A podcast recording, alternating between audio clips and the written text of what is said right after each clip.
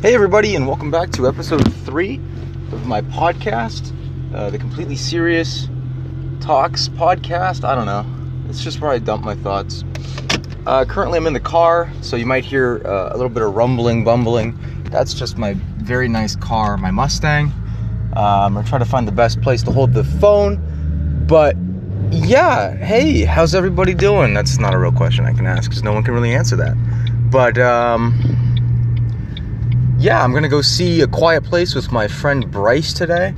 Uh, we'll be sure to get Bryce's thoughts on just movies and uh, the film when we uh, when we see it. It's gonna be fun. What's been going on lately? Uh, Game Night is still one of the best movies of the year. It's still in theaters some places, so go out and check it out. Uh, yeah, I, I would really recommend it. It's a great film uh, doing a show currently in a show that I helped put together. It very little really, but you know it mattered. Uh, it's called Zombie Dearest, and it's not in any way related to Mommy Dearest. That's just a clever name. A little bit of a pun there. It's been a lot of fun to put together. Uh, shout out to all of our really talented technical artists and designers and directors. Uh, director is a good friend of mine. Uh, that he's been re- doing. He's been working really hard. Everyone's been working really hard. It's been such a f- fun experience, really putting putting this whole show together. I don't sound really enthusiastic right now because I'm tired. I really just woke up and I'm driving and all of the above. But really, if anyone's listening to this that's on the show, in the show, thank you for all your hard work. It means a lot as someone who has done shows before with people who don't really care. It, it matters. But uh, aside from that, today's kind of a gorgeous overcast day. I'm a fan of overcast days. I'm not a fan of the beautiful weather we normally have here in California, but today's looking pretty nice. So that's really it. That's the end of segment one. Really just catching up with me. Uh, next segment will be a bit with Bryce, and we'll see what happens. Thanks for listening to this little bit. All right, here we are in a restaurant called Hop Dotty that our friend works at. I work here. That's Bryce, and this is Noel. Hey, bitches. Uh, we saw A Quiet Place, and uh, it was amazing. It was great. My second time seeing it, It was and so I, prob- good. I probably cried more this time Yeah. seeing it because I was high last time. I Wait, really you cried. cried? I cried a lot this time because a, go- a group of 12 year olds were in the back talking the whole time, and it really just made me upset. I almost punched it him. really was agony, and I actually had to go outside at one point and tell the lady to get her little lighty stick. And Spook, spook them. yeah, Spook a bunch of 12 year olds. Man, 12 year olds and me just don't go well. these middle schoolers out of school at what one o'clock. It was 1.30 easily. I guess they were early out on a Friday. It's a Friday. I, and maybe we so- probably just so- ditched. And finals are over, right? Okay, so what does this have to do with the movie? Oh, the movie was great. Middle schoolers don't have vinyl. That's true. We are just upset because this was uh, such a good movie.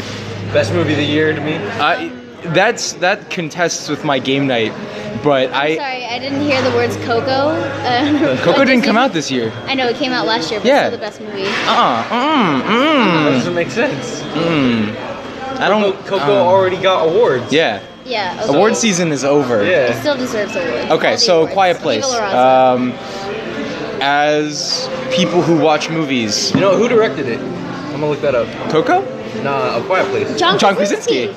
Oh, really? Yeah. Huh. It's his directing debut, and Emily That's- Blunt is his real wife in real life. That's which why I everyone thought- was freaking out, Thank dude. you. I thought it was wild. Also, uh, what Bryce just ordered was is is wild. I'm gonna stick my finger in there and grab These a are fry. fries. cheese fries. These Wow. are new and these are beautiful.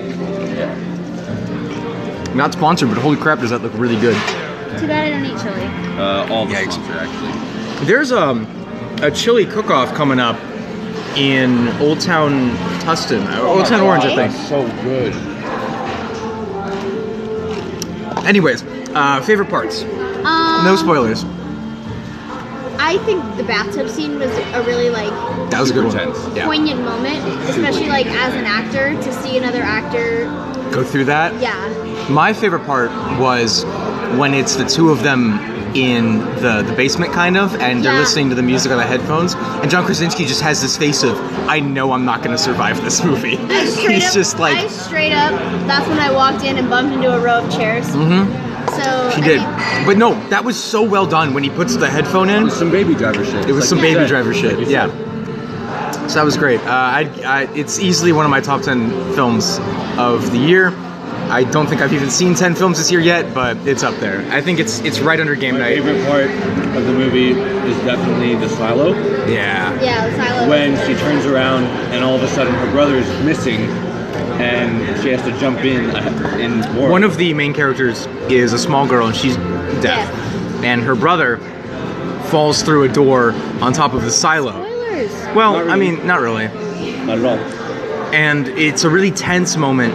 It's it's really well directed, like beautifully directed. and they even had like a subversion of tropes in terms of Titanic. Yeah. Because Jack was actually pulling Rose out of the water this time. It's a metaphor, but if you've seen the movie, you know exactly what we're talking about. Yep. And then it goes right into Jurassic Park with the two kids in the car, Straight up. which I thought I loved that. I was like, oh, okay, cool. wasn't a direct reference, but it was something that I picked up watching because I am an intellectual.